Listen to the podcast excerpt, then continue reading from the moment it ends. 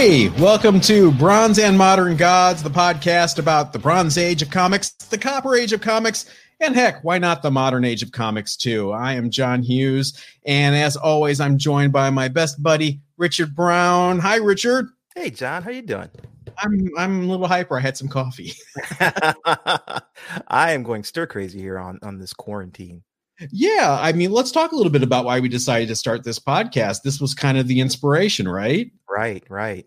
Yeah, it's it's uh we're we're both uh avid comic fans and are limited in, in our choices of what we can do. Uh, we both go to conventions and uh our LCS and and socialize and we have no none of those options right now. And uh, so we've reached out to each other and kind of uh started this. Yeah, and give us a little bit about your background. So, uh, what what's your focus? What's your collecting focus, and how long have you been doing it? Yeah, I've been doing since I was a kid. Uh, I started collecting back in 1979, and uh, just just really had. Uh, I started buying books in '79. I don't think I actually started collecting, putting be- books in bags and things like that until early '80s. But uh, I collected uh, pretty avidly Marvel, some DC, but mainly Marvel books and uh, right before um, the 90s hit, I kind of took a hiatus and had other interests and pursued other things and uh, was cleaning girls. my. Yes, girls. Girls got married, had kids. Hmm. Um, and then uh, I was cleaning my mother's attic and found six long boxes, aged long boxes full of comics and bags and boards, and going through those and looking at, wow, that's worth how much now? Um, really, really sparked my interest again. And uh, I started uh, about a year and a half ago collecting rather avidly. I have a, a large collection given the amount of time that I've had to, to accumulate things. So, so what's your like, focus? What do you like? What's your favorite? I, I am a Marvel guy. Uh, I like Fantastic Four, X Men, um, any Spider Man, uh, especially Miles Morales, Gwen, uh, Spider Gwen. Um, mm-hmm. Those are really, really my hotspots in terms of collecting and um, I've got a X Men run from '94 through 300, which is my core, I think, for X Men. Oh, and um, yeah, I'm trying to do a Spider Man run from 50 to to 301. That's my my next focus. So, uh, but I also jump around. I, I, I do a lot of random um, uh, independence as well, or even DC books. Like I'm a big Teen Titans fan from back in the day. Uh, George Perez is one of my favorite guys. So I'm I'm but mainly my focus is Marvel, and that's where my experience really lies in.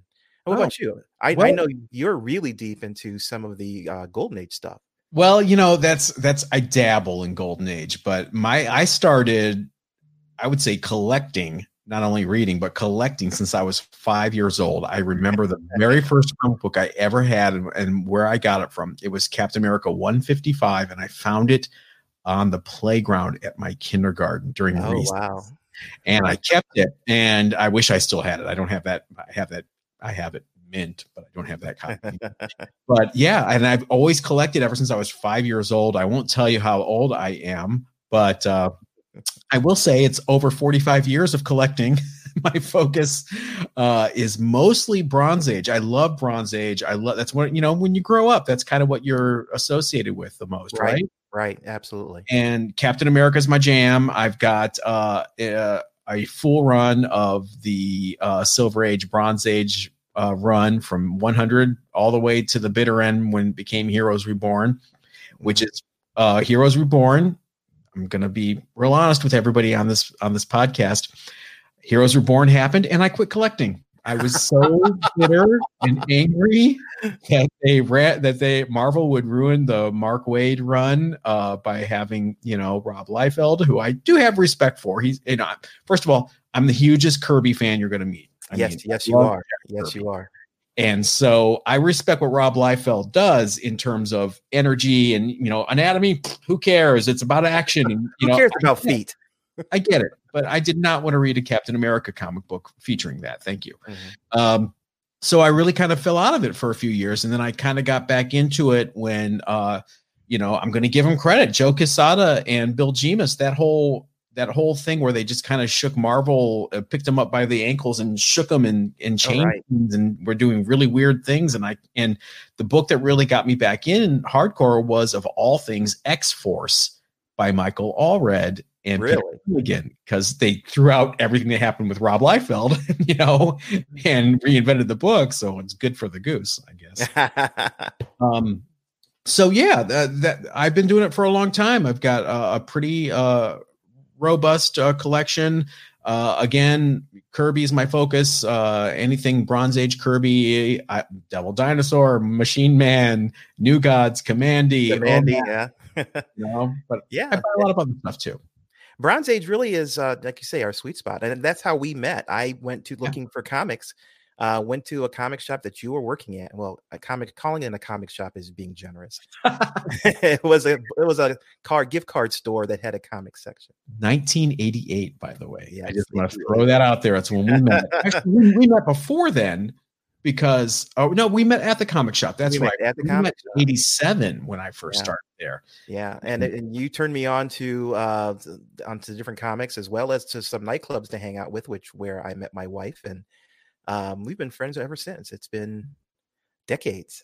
Weird. I you know, for anybody that's watching doesn't know us, I'm in Long Beach, California.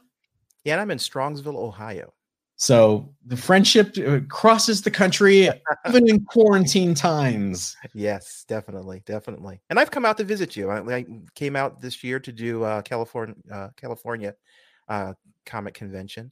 Yeah, let's give a shout out to Terry uh, for the California Comic Con. If you guys have never been to the California Comic Con, it happens every January. Uh, in um, it used to be in Orange, uh, California. Now it's in Costa Mesa, California. And how would you describe that show, Richard? It is a comic book show for comic book fans. There is it is without any frills. There are no Funkos. There are no T-shirts. Uh, there are nothing but people with long boxes full of comics and walls full of slabs. And it was heaven. It was absolutely heaven. No cosplayers bumping you in the eye with a Yeah. sword. No. Um, you know, it is hardcore collecting, which is why, what we like. That's what that's our jam. Yeah, absolutely. So you know, uh, another inspiration for starting this was this weekend was supposed to be WonderCon. Yeah, yeah. Pour pour forty out for my homies at WonderCon. Uh, Um, and and the thing about an online convention, I actually thought was a joke at first. April uh, Fool. Yeah, yeah, it's it's and we and we are both we both have tickets uh, to go to Comic Con this year, S- SDCC, San Yeah. Diego Comic Con, and it's my first time. It will be my would be my first time, and I was really looking forward to it. Uh, I had already got hotel rooms, and we were all talking about plans. And then uh, the situation we're in now, where they're they're potentially going to be canceling the show. It's Well, real- it's April twelfth. You know, yeah, yeah, we record this, so we'll see what happens. It's still a possibility, but you know, I was talking to another friend of ours who would be going with uh, with us, and uh, if, we, if if we're going to be this is going to be the first show, I'd want it to be done right. I know I wouldn't want some half measure kind of uh, kind of event. I want the full experience, including the jostling crowds and and the cosplayers and, and all that. that stuff. you can tell my age when I'm like, this is too crowded. I'm looking forward. You know, we do it once, and after that, then I'll be you know the curmudgeon along with you. It's actually not that. It used to be worse. I've been going every year since 1991. Humble brag. Uh, and it's not so bad now because they've gotten really kind of militant about the badges with the uh the RFID. it- it- Mhm. you know, we have to boop in and boop out. Uh, so it used to be you could kind of sneak in, really, honestly, back in the day, and it was as a result, it was way overcrowded. We were there last Saturday and Sunday, able to navigate pretty well uh, without having to be, you know, uh, suffocated. But let's talk about what we're talking about overall this week. Our topic uh, this week, we got a few of them. We're going to talk about the Eternals, Marvel's latest movie sensation. But what did fans think about this book back when it came out in the 70s? And how does it hold up? And is it worth all the investment hype? Also, we're going to talk about the hot Bronze Age book of the week, artist spotlight on Frank Miller in the Bronze Age, and our underrated books of the week. So I'm going to let you start this off, Richard, with the Hot Browns book of the week. What is your pick? My pick this week is this. This is Wolverine number one of his limited series. There was four books in this series. Uh, Frank Miller cover, hence the our our conversation about Frank Miller later. But this was just an uh, of an iconic book. It's an iconic cover too. This this particular cover has been cover swiped a number of times, including uh, the new series, new Wolverine series that came out last month. Uh, this has there are a number of different cover swipes for that.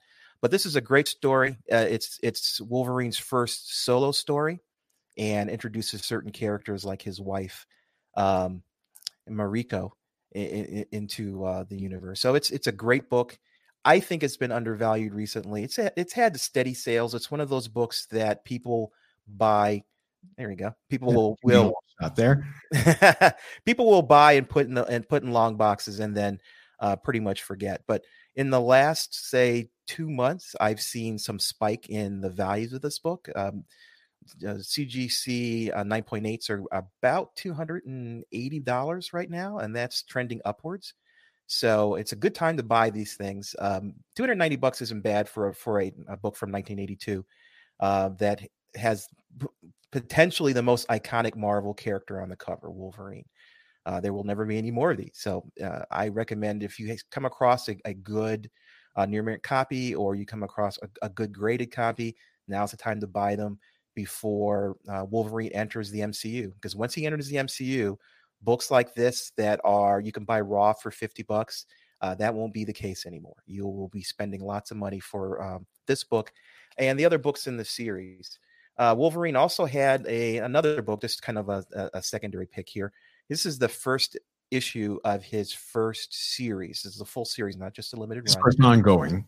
Yes first ongoing series. Mm-hmm. uh, it is also very good and uh, this series went on for boy, how, how many issues did this go oh, on? I should... It ran at least until the uh the early 2000s, the the original uh run. Yeah, for sure. Mm-hmm. But it's also a good book to pick up. Uh, you you may even find them together. This is one of these. That's how I bought this particular copy. Uh, that found... book. You also bought your original copy from me at the comic book shop in 1989 or 88, I think. Did I really? Oh, that yeah. is so cool. That is so cool. I had I remember that ordering that book. I had to decide how many uh, copies to order, and it was like, I know this book is just going to blow out, and I want to have uh, at least some to sell as a back issue. So I ordered very heavily on that book. Yeah, you know, I looked to see what the print run on this was, and I could not find. I could find the print run from the the seventh series, which is the one that just came out in, in mm-hmm. 2020. It's about 190,000 for it. But for this book, I do not have. I looked in Chromicon, uh, Comichron, uh, and could not find any kind of information for a book this old. Well, you know, I I was there. Um, eh, that book was a big deal for a few reasons. It was uh, it was the first X Men spinoff. X Men was the hottest book at the time. Um, I believe that came out when Paul Smith was drawing the main title, and uh, Frank Miller was just coming off Daredevil. He had not really been known for anything besides Daredevil at that point. So you had the super popular character in the number one book that Marvel was selling at the time, plus their hottest creator, plus their hottest writer, Chris Claremont. Yeah. And it was the first mini series Marvel ever did, uh, the limited series. That, along with Hercules by Bob Layton, were the, the two a big deal limited series that were coming out. And I remember, you know, going from uh 7-Eleven to Lawson's to Dairy Mart, every place I could to snatch up as many copies of Wolverine number one from the newsstand uh, because we didn't have a really good comic shop in our town at that time. So right. it was a hot book back yeah. then. Yeah, this one's newsstand. Uh, I I I don't. I, like I said, I I have the one I bought from you still. I'm actually looking for it. It's in another long box someplace. So I, I wish I will pull it out and uh, sh- show it to you the next time. All right. Uh, so Wolverine number one is your hot bronze book of the week. So if you haven't gotten it, maybe is a good time to to plunk it down and make that investment. Uh, especially yeah. you know if they bring him into the Marvel Cinematic Universe uh, proper now that all that the deal has been done and you know it's not Hugh Jackman, it's someone else now. We'll see. Um, Yep, now's the time to invest before these title before these characters become MCU characters um, it's it's an opportunity to to strike it rich. So, talking about striking it rich in the MCU, our main topic today, the Eternals. Uh, okay, Eternals, 1976. Picture it. Jack Kirby is back at Marvel after a somewhat rocky run at DC with the New Gods getting canceled after two years, and uh, then OMAC and Kamandi actually being his most successful title over there. And about 1975, Jack and Carmine Infantino are not quite seeing eye to eye anymore, so Jack dips his toe back in with Stan and says, Hey, what do you think about me coming back to Marvel? Absolutely. Come on back. Come home. We miss you. Okay. I got a few things I got to make sure that we're uh, square on first. I'm writing my own titles now. I'm drawing my own titles now. I'm editing my own titles now. okay, come on back. so we get wacky things like the Mad Bomb saga in Captain America. We get the Eternals, which at the time I was there buying it off the newsstand. People were like, oh, this is New God's Light. I don't know. This is weird. Yeah. Yeah. So now it's been announced that years and years later, this book that is crinkly, thanks to the my light I have around it, super crinkly, uh, is now going to be the next tentpole release for the Marvel Cinematic Universe. I would have never thought this in a million years. I never, I would have never pictured it either. I would have, I would have put my money on some other. There's so many other characters that you could Nova, for example, which heard mm-hmm. rumors of Nova coming to the MCU. I think that would have been a better tentpole character than. than but look back at what the, the, history of the cinematic universe. Iron Man was the tentpole release. Iron Man always B string, yeah. B level character. Black Panther, God bless him, C level. Yeah. So. You got me there. I, I I would have never pictured Iron Man, Tony Stark, as being the kind of character, iconic character he was in the MCU. So I will give uh, the benefit of the doubt. He's done excellent work so far in terms of the MCU and adapting characters. Um, I will give him the benefit of the doubt for uh, the Eternals. But as a story, I think there are so many other opportunities to to pull out of the existing uh, Marvel Universe and bring to the MCU that that would have made better tent poles than the Eternals. So let's talk about the Eternals and the Marvel Universe. At the time, if you go and read the original books or the omnibus, they reprint the letters pages, I believe in that. You can see a raging debate at the time in the letters pages about whether the Eternals were actually taking place in the Marvel Universe because Jack being Jack, like, hey, you know what? I don't want anything to do with what's happening over there. I got my own thing.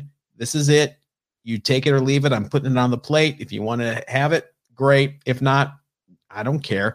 And he was God, getting God, God, bless John, by the way. I mean, you know, uh, Jack Kirby because he is he was so big he could do things like that he could call the shots back then.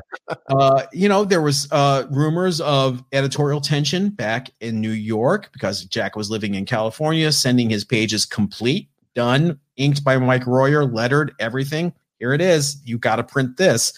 So some editors were not happy with that. They thought this completely derailed the Marvel universe in terms of the Asgardian gods and the Olympian gods, and now you've got these eternal gods living on Mount Olympus. Wait, hold on, this doesn't this doesn't jibe. You got to integrate this some, Jack. And he felt the pressure because around issue eight, I believe, seven or eight, Shield agents start appearing. Mm-hmm. Not Nick Fury, it's not Dum Dum Dugan, it's none of those guys. It's just random faceless shield agents but they are called shield in the book. And then it all kind of you know they they tease it a bit here and there. They don't really come out and say whether it's marvel universe proper until we get this. Oh yeah. There is the hulk or so it seems. It is a robot hulk. Yeah yeah. It's not the hulk. It is a robot that was built by wait for it college students who built a fully functional robotic Hulk that then gets infused with the uh, excess cosmic energy from the Unimind. Now, wrap your head around that for a minute and try to parse that. I'll give you a few, but it's actually a fun read. Uh, you kind of got to sit back and just take it for what it is. Uh, and not, you do. Yeah. You read it. You read it as a story of its own, not as a part of a bigger whole. Uh, Four issues later, it's all over. Now, I've always wondered if it got canceled because of low sales or uh, what, because it actually had an annual, which back in those yeah. days, Marbles did not do an annual unless you were a big seller. They didn't waste the time on it. uh, or maybe Jack had a page quota he had to meet. That's entirely possible too, contractually. But it just kind of sputters to a halt with uh, issue 19, which is Right. really strange. So Uh, 19 issues plus a annual. What's the annual? Um, so you know, again, like I said, I was there. I was a kid, but you know, I read those letters pages. It was a big debate. What is this book? I go. I have a full run of uh, Comics Journal that I'm reading uh, now on the iPad, thanks to technology, and it's really even more fun to see what was happening in the fan press at the time. People were up in arms over this book. It was like it was a debate, like Jack the Hack. Uh, what's going on? I mean, that's what he was branded at. It, it was Yeah. sad, really, that he got treated that way. So it's kind of amazing to see uh, them leaning into this book for the Marvel Cinematic Universe. Right, right. So what do you, what do you think about uh, in terms of collectability or, even just just uh, speculation for the for the series? It was uh, it was really on fire about a year ago, and it's cooled off quite a bit. Uh, I've got the GPA up here now. Uh, GPA data on this book in 2018. 9.8s were going for 837 bucks kind of caught fire last year it was going up uh, 1100 bucks Mhm. Uh, the 12 month average was $1,144. And now the 90 day average has cooled off a bit, $902. And the last sale this month was for a 9.8 Eternals number one was 800 bucks. I mean, that's, Yeah. that's like a 200 plus uh, dollar drop, Yeah. uh, $300 plus drop in, in a year. So, you know, with everything going on right now, um, the movie probably will be delayed. If you want to strike now, might not be a bad time to strike now. Yeah, I, I think if you're a speculator, it's it's a good time. The prices are are down, uh, and it, it may be temporary. We'll see that first trailer. Once that first trailer comes out, we'll see a spike. That's the thing. You grab one now for 800 bucks, wait for that trailer to drop, and then put it up Right. for 1300 bucks. You might make out. You just might. Um, but uh, you know, whenever you wait for the trailer, you're also running the risk that you're going to have uh, something that doesn't look so good, and it's it would end up not being the kind of bump that you really want to have. Uh, but I think it's a pretty good bet. I mean, I, like I say, I, I trust Feige, um, and if he wants to make this a tentpole movie, uh, the first real movie in in in um, in Phase Four, um, I think he's he has a good handle on things. So I have a couple. I I have a full run of the Eternals raw, as well as a, as a few graded. And I I, I came across a, a great source that um, I turned you on to him too. Thank you. Where my Uh, nine six came from. yeah, uh, he had a number of of really mint uh, books, uh, Eternals books. So I I picked those up, and I've been uh, turning them over here and there. But I I kept a full set of my own. I don't Uh, know the answer to this, but I, I this is my speculation. Different type of speculation. Heavily uh speculated book back in the day. Mhm. Jack Kirby's back at Marvel. It was his second, I believe, ongoing title after taking over Captain America again in 1975. They were teasing it for months in the bullpen bulletins, which I love. Uh, it comes out, people kind of hoard it, uh, and then it doesn't do anything, and it becomes quarter box fodder for decades. Those Yeah. Eternals runs bounced around quarter boxes and 50 cent boxes for years, getting banged up, bent. Nobody gave a crap. So I don't know what the census is on Eternals now in terms of percentage wise. Yeah, I didn't look at it. but I, I think it's a hockey stick. You know, you get the 9.8s as being the the real rare exceptions, kind of like uh, Amazing Spider-Man 300, where you get a, a large census, but only a very small number as as, as 9.8s. And a very unforgiving black cover. Yes, very much so. And uh, so so the 9.8s are are you can say justified at the higher price, but it's a it's a huge drop off for 9.6s and anything lower than that. I know. Um, yeah, and uh, issues one through five are really uh, have value. Uh, I think issue eight too, I believe. Um, yeah, I think uh, eight has the first appearance of one of these Celestials that will be a key figure supposedly in the movie, and number three, the first appearance of Cersei. right. But the rest of the issues, um, they are collectible, and if you want someone someone who wants the entire run, uh, they're definitely worth picking up. And they they'll, they'll be reasonable in price. I don't think um, number one, three, one, two, and 3 Mhm. really are the ones that are hot books. Um, but uh, and so if you're looking for it in a full run, if you can get past the price for those first three, you can pick up the rest of them at a reasonable. Yeah, three might actually have some legs because uh, Cersei is a pretty popular character. She was in the Avengers for a long time during that Bob Harras run, and you know she's fun. She's a fun character. Angelina Jolie. Is uh, is that who's playing Cersei? That, that's the rumor. Yeah. Holy, Yeah. holy Cersei. Yeah, I'm not sure. I'm not sure. I'm not sure. We'll have to wait. I'm crossing my fingers every now and then. I, I, I just say, "Come on, come on, Kevin Feige, please make this." So, as the Eternals is ending its run in 1978 ish, there is another artist that's kind of uh, on the fringes, working in the fan press and getting close to his first professional sale for Gold Key Comics, Twilight Zone, Frank Miller. Yes, Frank Miller's first published uh, work was in Twilight Zone number 84 for Gold, Gold Key Comics. And then after that, he went to do uh, some work for uh, DC with uh, a, a spot, uh, two pager in World, Weird War Tales number 68. And then he went to Marvel to work on Daredevil. Yeah. That's our artist spotlight this week. Good old Frank Miller. Frank Miller, Frank Miller and Daredevil. You couldn't separate the two. Um, the whole um, the whole saga that he did with um, oh my goodness, why am I not bring, remembering her Elektra? name? Elektra. Thank you. The Elektra saga. Yes. Um, is just oh, it's I, I it's beyond iconic. It it really drew me back when I was reading those those books new. It it made made me wait every single month for the next issue because it was so on the edge of your seat. Yeah, I remember um, you know, Daredevil was always the book like, okay, uh, I used all my allowance money on the good stuff, and now I want another comic book, but there's nothing good. Uh, I'll pick up Daredevil. I hate Gene Colan. Uh. and then you know, and then you know, 1979 comes around, and I missed it. Uh, you know, his first issue 158. I didn't see it on the stands, but I saw 159 with that cover with uh, Bullseye and the Black Widow. And I'm like, whoa, who's Yeah. the guy doing this uh, Gil Kane ripoff kind of art? I like it. Uh, check this out. And me and my best friend at the time, Eric, uh, were obsessed with Daredevil, and it was a it was bi-monthly, low print run. It was a hard book to find on the newsstands. Again, he was always a perennial, also ran B lister, Yeah. C lister. Yeah. And those books were hard to find back in the day, but boy, that changed real fast. Mhm. Yeah, Frank Miller really put energy into that title and brought a real story to that title um, that has persisted. I mean, we've seen Elektra several times uh, over the years. Uh, Frank Miller's uh, uh, Daredevil has been been made into a TV series. Um, it's you know with his with his energy and his his uh, influence, it's, he's he's iconic for for Daredevil. Uh, Daredevil 168 is uh, is a is a big key. If you're looking for a bronze key, uh, that is an important issue.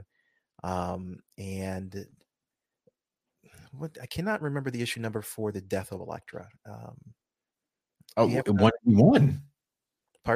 181. pardon. 181, double side. 181. Thank you. Thank you. Um, so if you're looking for collecting uh, keys for for uh, Daredevil, those are two really big keys. 168 is is going for good money, as is 181. Um, but I recommend man, that you pick up a uh, omnibus, or if you can find the full run of of, of Frank Miller, uh, his work for Daredevil, pick it up. It's worth reading. It really is. Yeah, you kind of got to get past issue 182 where he uh, digs up her grave and checks out her paws her dead body to make sure that yeah, she's really dead. Yeah, Until yeah. 90. Yeah, and she comes back. Spoiler. but you know, you can't kill you can't kill anybody in Marvel. Everybody, you know, it's it's all death is temporary in comic books. I think Uncle Ben has stayed dead. That's the one. Yes, I, That- I read that someplace that uh, unless you're Uncle Ben, you will. It used to be Uncle Ben and Bucky Barnes. Yeah, yeah. God bless Brubaker. You ruined that one for us, but it was a good story. so Daredevil uh, or, or Frank Miller, people may also know him for other books like um, the Dark Knight series. That was another really powerful story um, that influenced I, the Batman character. Uh, you know, from that point forward. Uh, Sin City, uh, another another property that he did uh, that was made into a movie.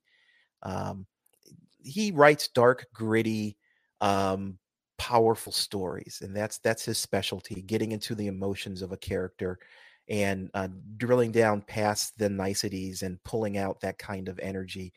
Um, that's that's that's really where his his books go. Yeah, and it, it's you know he kind of went into a very almost stereotypical Frank Miller story kind of uh, thing, but then he'll do things to kind of shake up his uh, reputation, like uh, 300, Oh um, yeah, yeah. or Ronin. Ronin was a big deal. That was, you know, Frank Miller's leaving Jim Shooter and Marvel, and he's going over to DC, and he's got complete artistic freedom, and it's going to be this six issue mini series on Baxter paper. That was a big deal back then. Baxter. it's white, it's glossy, Mhm. uh, and you know, it was a huge flop yeah. uh, you know, heavily ordered. People got it. He had changed his art style to be this kind of cross hatching, sketchy thing, and people were like, "This isn't the streamlined Klaus Janson inked Frank Miller I like." But if you go back and read Ronin as a trade, or you know, all six issues in one setting, it's really, really good. It was it's a very underrated book. I haven't read it since it came out. Uh, I know for a fact, though, it is basically dollar bin material. It's a slog. I Yeah. mean, if you're trying to, and it was also, you know, again, I was there. Uh, the month long delays between issues, like big delays between issues, almost like not not legendary Camelot three thousand delays, but there were delays. Oh man, okay, that Remember how yeah, 2012 took like 12 years to come out? yes, yes, yes. Oh yeah, yeah. You're So if you me are Doomsday Clock, you know, just recently. Oh yeah, exactly. Good, good parallel. If you are uh, looking to invest in some underrated Frank Miller stuff, there are some things you can grab that are pretty cheap on the fly. I recommend. Uh, they're tough to find. If like me, I'm not really going for things that are big investment. I like I like the thrill of the hunt. Where can I find this in a high grade? You know, I, I like searching. I don't like it having handed to me easily. So if you like that kind of challenge, Twilight Zone number 84 good luck. Um, it's his first professional work. It's Gold Key comic, Whitman comic. Um, tough to find in hard grade. Who's, who's saving Twilight Zone comics from the late 70s? Not I. Um, no one was. Plus, it was they were being sold in three packs at that time at Toys R Us and places like that. So they're very tough to find in decent shape. Weird War Tales number 68 a book I happen to have in high grade just because, again, I like collecting very strange things. I thought, you know what? I want a run of weird war tales. I don't know. Don't ask me why. Logic. So I happen to have that. And uh, if you like his work on The Dark Knight, uh, there's a comic book called DC Special Series number 21 Christmas with the Superheroes. That is his first art ever on Batman, where he drew a Batman story for that. So these are some underrated uh, gems you might want to grab onto if you are so uh, inclined. Yeah, you never know when books that uh, seem to be dollar bin books or uh, just limited appeal may Mhm. turn on their tail and become uh, the next hot property because of Kevin Feige and the MCU, or because DC all of a sudden is pulling it into some property of theirs. You, you, you never know. I, I mean, Dazzler. I mean, let's go back to uh, New Mutants 98. I was Yeah. like, I like this Liefeld guy's energy. I'm not sure about his feet, but uh, you know, and then all of a sudden I go in my boxes and I got, oh, there's a thousand dollar book. Thank you, Robbie. Yeah, yeah, yeah. Who'd have known? Who'd have known? I mean, um, Well, we're Uh, talking underrated books, so it's time for our our picks for the underrated book of the week. I want you to go first. Okay. Um, one of the books that's heating up right now is Edge of Spider Verse number two. It's the first appearance of Gwen, uh, Spider Gwen. Uh, it is it came out originally in 2014, and there are four different prints of the book. The first print is the most popular and the most collectible. There's a variant cover by um, by Land that is a two thousand dollar book if you come across it. Uh, Wow. yeah. Uh, the reg the the uh, the regular copy uh, is heating up tremendously. It's almost a, it's almost a five hundred dollar book, depending on which, where you buy it. Um, but that's first first print. Uh, there's a second print, and there's a third print, and a fourth print. Um, yeah, it was a very popular book, and I and my pick is going to be the third or fourth print. Mm, We've seen it before. We've seen it happen. Yeah, they're, they're really, really low print runs because by the time you got to the fourth print, there was limited demand for the title. Um, and people just did not give it the respect that the first print got. So uh, I know for a fact you can go out to eBay right now and buy a copy for 20 bucks. I just did it today, as a matter of fact, of the fourth print. Um, you can buy the third print in bulk almost. Um, and I know I've seen this with um, Ultimate Fallout number four, the first appearance of Miles Morales. or second prints to those books that for a long time were dollar bin books. And you're seeing those heat up $100 for uh, $150 for a, a 9.8 now. Um, but for a long time, second prints just were not given the respect. So, but wow. uh, the fourth print for that book for um, uh, Edge of Spider Verse number two is my pick, and I still think it's a great time to pick it up because it's it's only going to go up in value. Is there a newsstand version, or was the newsstand kind of over by that point? I don't know if there's a newsstand. I've only seen one one particular print of it, mm. uh, and that's the direct. So uh, that's something okay. I could look into. But at this point, uh, I think it was such a small print run by the fourth, they didn't bother doing doing a newsstand. All right. Well, that's a good one to grab. Uh, still affordable. And we've seen these third and fourth print books yeah. from the 80s and 90s explode in value. I mean, all, all 377, for example. Exactly. Uh, and the first appearance of uh, Tim Drake as Robin, I believe, had a newsstand yeah. second print, which is impossible to find. Right. So that's a great one. Mine is really uh, bizarre. So really, stay, stay with me here. I'm going to recommend Star Brand number one. Okay, now I see everybody okay. turning off their computers and walking. Yeah. Okay, I, I, I got to see you pull this one through. All right. So here's my reason for picking Star Brand number one as the underrated bronze slash copper book of the week. You've got a great story. I mean, say what you want about the new universe. Star Brand was a great story from beginning to end with a couple wonky fill-ins there. Uh, you've got Jim Shooter and John Romita Jr. for the first seven issues, writing the story about this basic uh, basic bro in Pittsburgh getting the power to control uh, you know all this universal type of cosmic power and how does he handle it he uh, focuses on getting laid and uh, fixing his bike Awesome. Uh, which yeah sounds like a, a really boring book but it's actually really good. It's really well done. Um, he doesn't try to do anything except for you know he sees a terrorist attack on this uh, ship and he tries to help and ends up making things worse. So he gets really angry. This is uh, tells you what year this took place. He goes to libya and tries to destroy the country. Um, wow. yeah it's it's like mm, he doesn't quite think things through uh, then Shooter gets fired from Marvel. Uh, the new new universe kind of was his baby, so after he leaves, no one gives a crap, and they don't quite kill it. They decide to uh, give the book to John Byrne, who at that point was the sworn enemy of Jim Shooter. He sees Starbrand as a Jim Shooter uh, stand-in, so he first destroys the entire city of Pittsburgh, making it Starbrand's fault. I won't spoil how he does it, but let's just say it involves a dumbbell, which is kind of ironic since he was written as a dumbbell.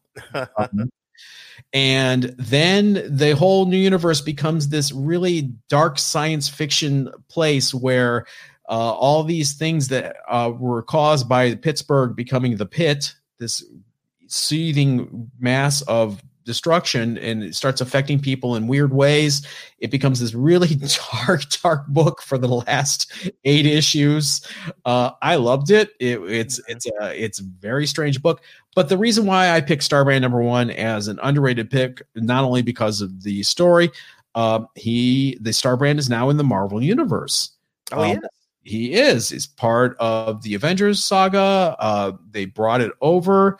Um, and there may be a chance that the Star Brand is going to be part of the Guardians of the Galaxy cinematic universe at some point. There's okay. speculation there.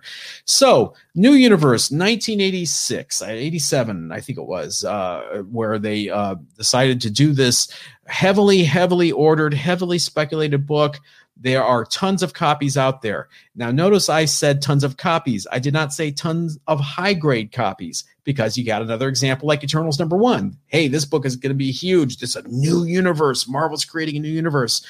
It doesn't work out. It's canceled within three, four years. And then again, quarter box fodder for decades. Yeah. Try to find a nice 9.8 copy of Starbrand. I dare you. I challenge you, dear viewer, dear listener.